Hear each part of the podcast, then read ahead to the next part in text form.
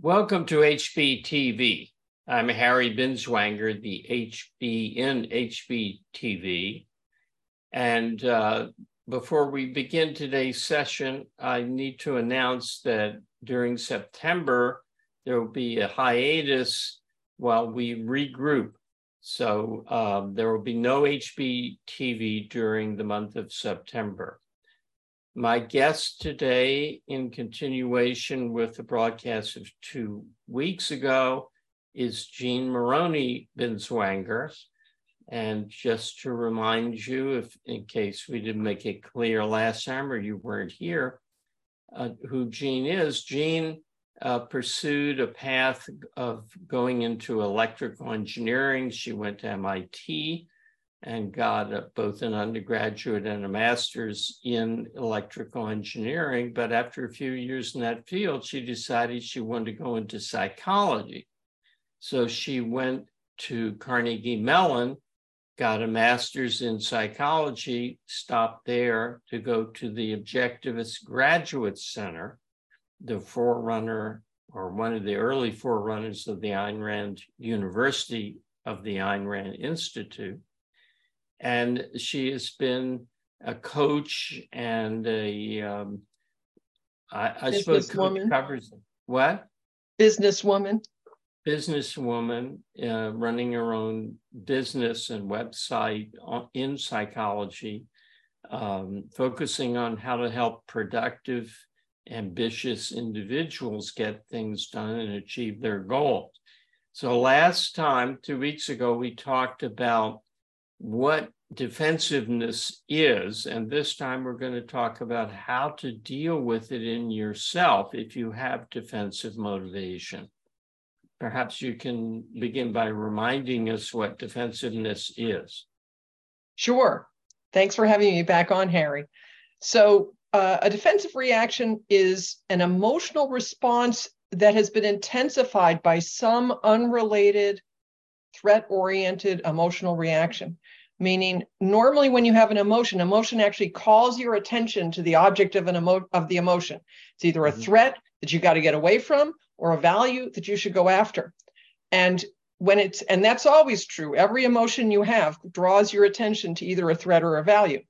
If it's a defensive reaction part of the emotional intensity is not about that object. It's about something else some threat that is not the threat you're looking at or not the value you're looking at. And that's the whole problem with defensive reactions is they're not really about what they purport to be about. Would you agree that they are uh, attempts to protect yourself from some negative or painful or frightening, otherwise negative emotion? I think that's a mistake. I think that's a misconceptualization. That's uh, that's giving intention to the emotional reaction. I think this is completely explained by the structure of the value hierarchy, and that it can it's an entirely a the value hierarchy has been set up with certain values, and then uh, there can also be what I think of as big holes in your value hierarchy, areas where it, it's. Uh, let me say that again your value hierarchy is another layer of connections on your knowledge hierarchy. So there are things you know about, and then there are things you care about. And the things you care about, you actually develop a lot of knowledge about. You also develop a lot of skills related to them. You develop skills for how to gain those values. And so uh, when you think of your value hierarchy, your biggest values also have a rich node of information associated with them. And it's the entire structure of the subconscious that gives rise to the particular emotional reaction. Now, normally, again, it's about the value or the threat, and the threat is always in relation to some value. But in the case of a defensive reaction, it's what I call an anti value that is also contributing here. And that, too, I think is best understood as just a structure of the way uh, the stored information is. If, if you have something that's an anti-value, it's something that you have avoided in the past. Maybe it was to avoid something, you know, maybe it was for the reason you said, but right now, all that matters is in the past you avoided it. And so you don't have knowledge in that area. you don't have skills in that area, there is a big kind of gap in that area so that you um, are that the kinds of feelings that you would have with respect to that would be aversion type feelings because you you know it's the threat of the unknown type thing. Mm-hmm. And that would all be generated automatically. Yeah. I mean all aren't all emotions generated automatically? Right but can you repeat the way that you worded the question? Because i think that the word the question and what the reason why the word defensive is used is the idea whether true or false, is that you are protecting yourself against a kind of negative uh, experience that you regard as uh, unbearable. So I object to that wording of it, right? So the when you say you are protecting yourself, who is protecting himself in the emotional reaction. The emotional reaction, there's no homunculus that says, oh, we better protect you about from that reaction. We better set up this emotion here to protect you from that emotion, from that terrible feeling. It's not like there is an any kind of intention to protect. Now, I do think that when you sit back and look at it and you realize, oh, this has been intensified, I think the way to think about it is like when there's um, there is aversion type motivation associated with these black holes I call anti-values. And there is, uh, you know, desire type motivation toward values, and then there's aversion type towards, you know, threats to values. So the total emotional reaction you get is actually a sum of a bunch of emotional reactions. And typically, the emotion that you identify it as is the one that is clearest. The most the greatest example of this is when you are feeling guilty and you you actually experience it as anger at someone else or you're feeling frustration and you experience it as angry at, anger at someone else. Like particularly if the frustration you're you just you don't really know what's going on you're confused whatever the thing that can be clear is that someone interrupted you. And so the it's partly because of the clarity that you identify that emotional total as anger Whereas in fact, there's a big part of frustration in there, and you actually need to pause and look what are all the things I'm feeling to be able to name that um, frustration.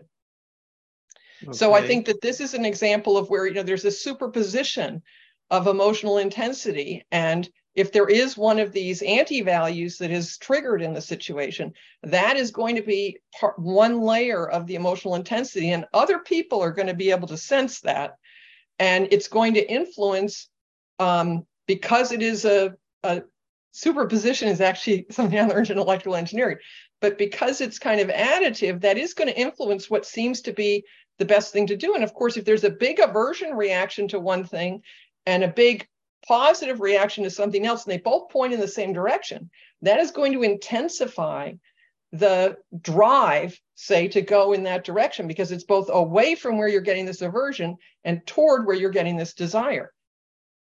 Okay. But it's going to be not a normal desire. It's going to be like a turbocharged desire because of this aversion at the back, which is, you know, I mean, it makes sense that people, when they first name these things and describe these phenomena, that they describe them with um, anthropomorphism, basically. But I don't think that's the right way to actually think about them. Well, I'm thinking about that. Uh, but good. But what we wanted to accomplish was to tell people how to deal with defensiveness in themselves, and um, but to get into that, you have a statement about the real problem is not, if I can quote you, the problem is not that a legitimate value has been strengthened too much. That's not what a defense value is. It's not an excess of a, of a value. It is that other legitimate values have been ignored, necessary skills have not been developed, and knowledge needed for dealing with life has never been acquired. Uh, I follow that, except I'd like you to explain the ignoring of other values that, that you lead off with. What do you have in mind for that? Well, like suppose so. This is uh, a particular kind of defensiveness which involves a defense value. So there, suppose that uh, the thing you're really afraid of is, say, interpersonal conflict. Mm-hmm. And so you've avoided that and you avoid it and you avoid it. Well, you never actually learn how to say no to people.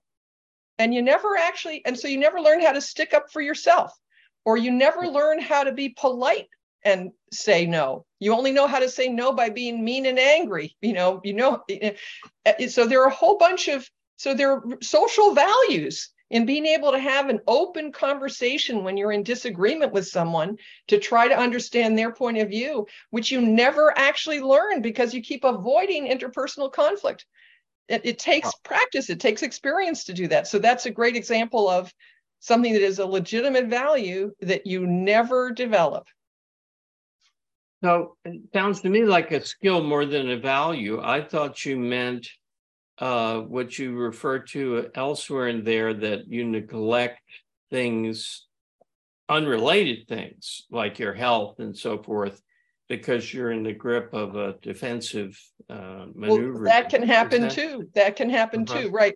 So a defense value is a particular kind. So like it's the, the case where I gave where you feel an aversion to one thing and a desire for another. Mm-hmm. If every time that you're avoiding that terrible thing, say interpersonal conflict, you go do the same thing, that value does get disproportionately strong and you feel driven to go after that and it seems to be more important than anything else and this is why people sometimes do like you know um, they do seem to be driven to do things that are like destroy their health and mm-hmm. and that is um, uh, again because of because of a of a s- systematic distortion in the value hierarchy when they ask themselves which is more important say being productive or taking care of my health is oh i got to be productive. Why? Because they've got this turbocharged uh, intensity about productiveness that is part genuine desire and part caused by this some anti-value of something that they're running away from by doing that.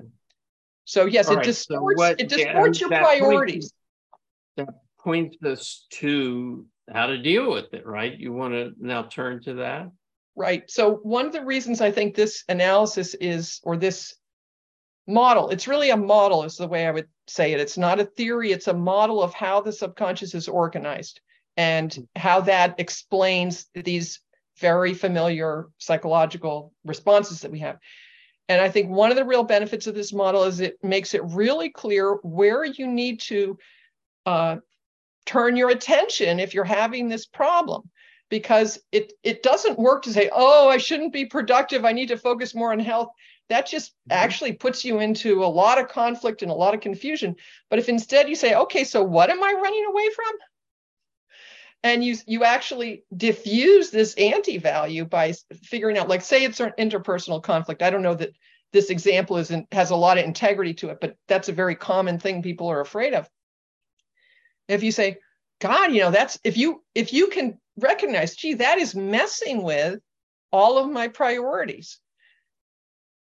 That then becomes the priority to get at least some skill and some knowledge and stop treating that like, oh my God, I mean, in effect, as uh, something that needs to be avoided at all costs. And even by just looking at it and say, my God, I seem to be avoiding interpersonal conflict at all costs. That doesn't make any sense. That's not logical. Even just identifying that takes mm-hmm. a lot of the power of the anti-value away. The anti-value gets its power by being this, um, by being um, a big gap in your awareness. And because if if even you can realize, gee, I seem to be doing this to avoid interpersonal conflict. The next time it happens, it will at least maybe cross your mind gee, am I doing this to avoid interpersonal conflict? And you at least have a shot at being able to do a more, uh, have, have a more reasonable yeah. response to what's going on. Line, um, which we've talked about, you and I, to be afraid to face an issue is to fear that the worst is true. Yeah, that's a great Ayn Rand line. Mm-hmm. Yeah, and it probably isn't. The worst probably isn't. You know, the if you think about well, what am I afraid of in interpersonal conflict?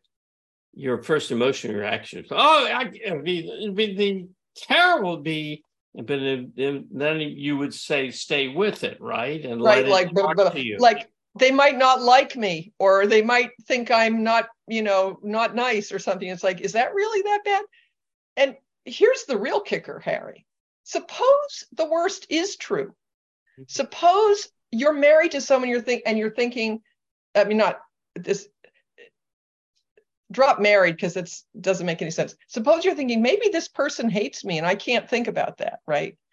Well, you know, there are people who are in relationships with people they shouldn't be in because the person really is uh, vicious. And you know, you need to actually, if you need to find that out, if the worst is true, you really need to know the truth so that you can factor that in and really figure out what are you going to do with this bad situation I mean, that's when people got all panicked about COVID. I didn't get panicked because I, you know, you know, there were riots and things, and people were thinking, "Oh my God," or "What's going to happen?" And some people were really paralyzed by that. What I did is I sat down and thought about what is the worst that could happen, and I came up with, you know, the country could devolve into anarchy, which would be really awful. Okay, well, what would I do if that happened? Well, I'd fight okay, I don't know quite what that looks like, but I'm determined. If that's what happens, that's what I'm going to do. And I stopped worrying about it. When you face the fear, you, if even if it's out of your control, when you face it honestly and straight and say, well, what am I going to do about that? You put yourself back in the driver's seat. Yeah, I think that's right. Um, but there's also, uh, you have a very practical orientation. I know that there are things to learn. It's like if you, you don't want to play tennis because you would uh, lose real bad and make a fool of yourself on the court and you'd be all spastic and so on. But you can learn tennis right? And tennis is there uh, an analogy to whatever it is, like dealing with uh, interpersonal conflict. Yes. You you would stress that you need to learn something here because, as you put it, it's, it's a black hole of ignorance right. uh, and non-skills. What right. uh, you refer in your in your blog piece to introspection 101, the empathy bath what are those? Please talk about that. Sure. So one of the things that I do in my uh, my main program is called the Thinking Lab, which is a membership program, and I've developed a number of tactics for being able to deal with emotions, among other things. There are also productivity tactics and other things. The two big ones that I teach for dealing with emotions are called Introspection 101 and Empathy Bath. Introspection 101 is particularly if you have never really learned how to introspect, it teaches you the words. It actually teaches you the basic uh, families of emotions. And then each family of emotion, like say anger, there can be really mild mm-hmm. anger, would be like irritation, and there could be really intense anger, could be rage. There's a, you know, there's probably, depending on the family, there could be 5, 10, 15 other emotion words.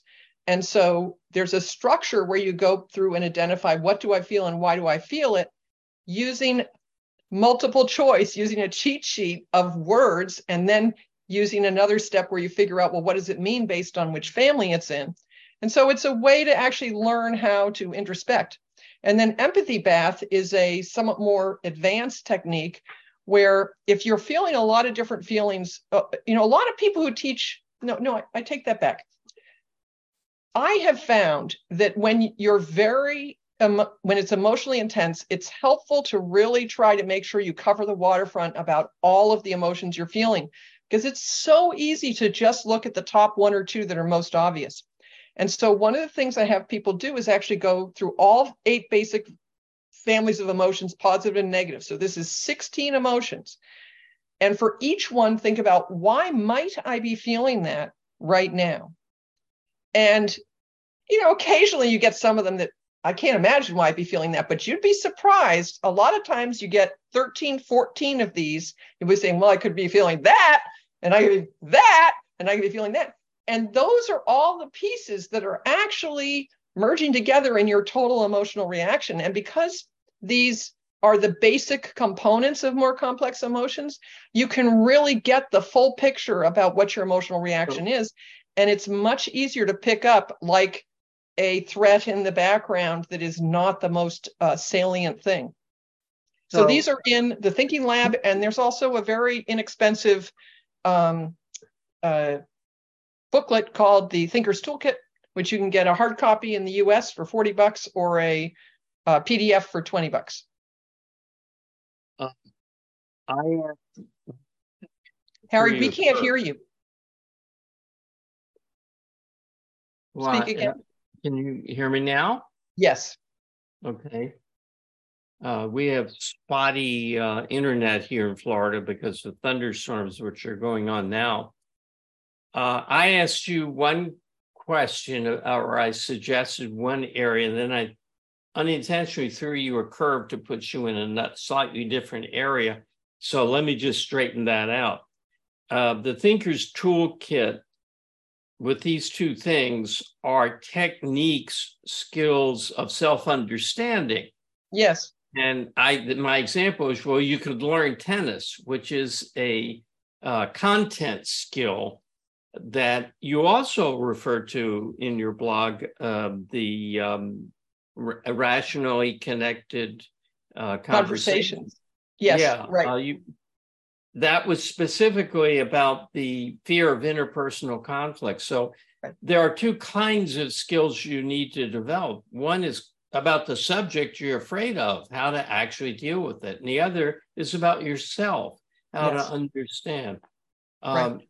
Now, I also have to jump in here because you played right into my hands you said that you have these words for these emotions. And I just in my logic class uh, and in my epistemology class prior to that was talking about the importance of getting the right word.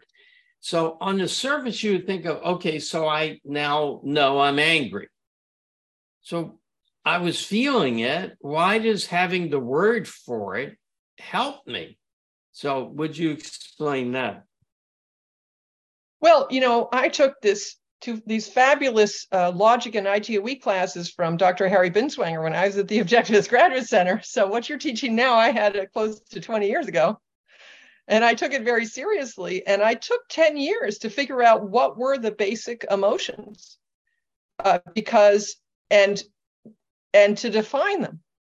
So that now when you have this short list of the 16 basic emotions, eight positive, eight negative, and you have the one line meaning of it, you can immediately, that definition lets you see exactly what you need to look for. So, like anger, anger is a response to believing that someone has harmed you.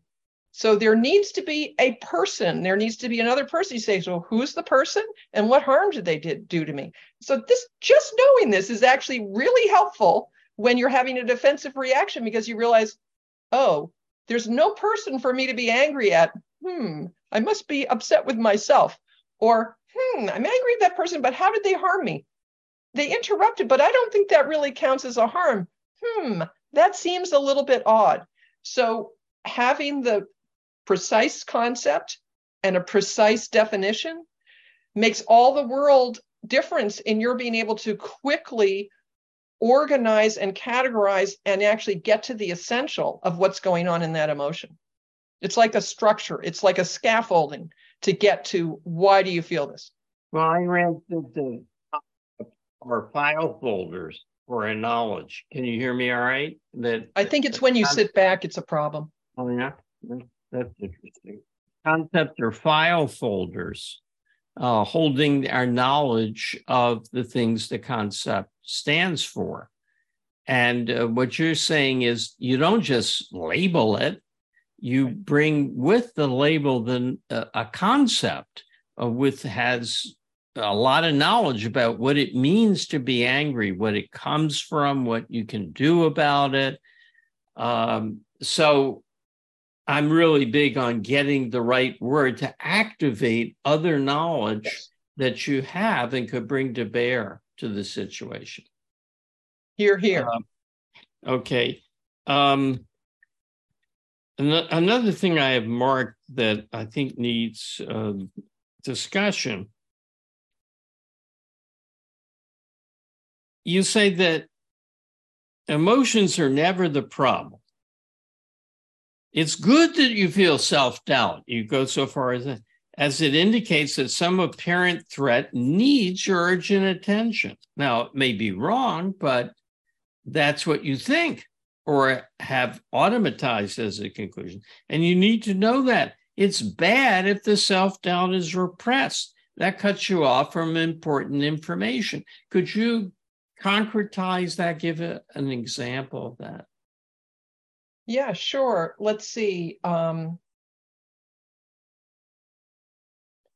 well, let's take a defensive reaction of someone afraid of interpersonal conflict, but it's they're, they're like in the situation and can't get out of it, and so they're kind of suppressing the self doubt, which is coming from all that, and they're feeling anger. And that uh, having having had to deal with this particular issue myself, I know the anger is like, why are you making me having to deal with this situation? But the anger can be very intense.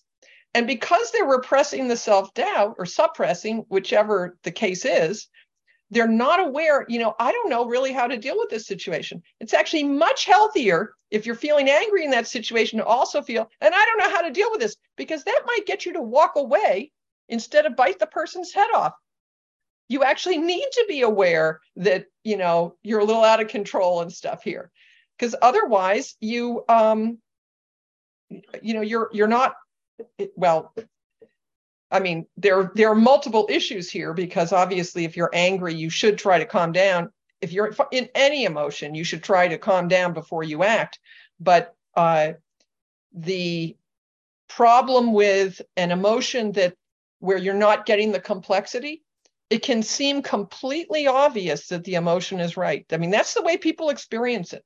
They yeah. experience the emotion as well. Of course, this is what's going on because they don't have any of that complex and uncomfortable other feelings activated. It's much better to be damn uncomfortable in that situation and realize I I I, I need to think about this. Yeah.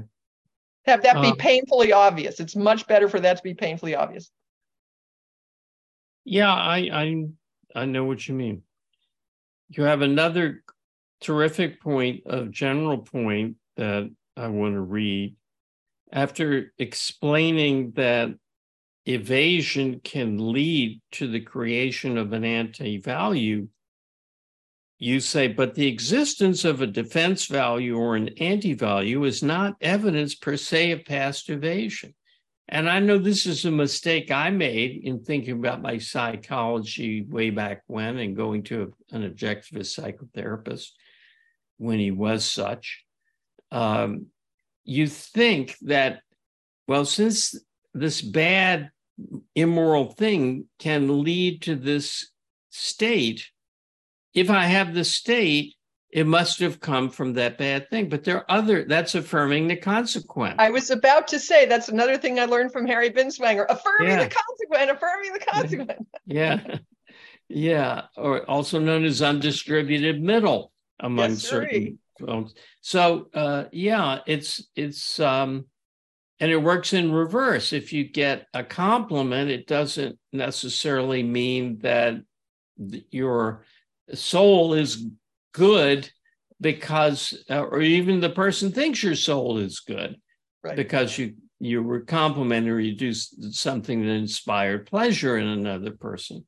So I think that's a great point, and there's a real tendency on the part of conscientious people to judge themselves on the basis of their emotions and their reactions when there are many different causes for emotions and reaction you have to judge yourself about what you need to be judged for your rationality or irrationality right and this is well, another thing i can yeah. say I, I realize we're out of time but yeah this is why Go I ahead. think the right way to think about emotions is that they are alerts to your values at stake.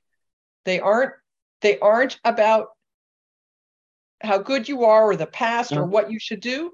They're about some value of yours, some value of yours is at the root the cause of your feeling this feeling and you really need to know your values so yeah. that's why you need to introspect them right okay well we do have to stop here so let me thank you for you have one more point that before well, I thank there's you? one question that was uh, put in the chat, which I think could be answered oh, very quickly. I didn't look at the chat. Go ahead.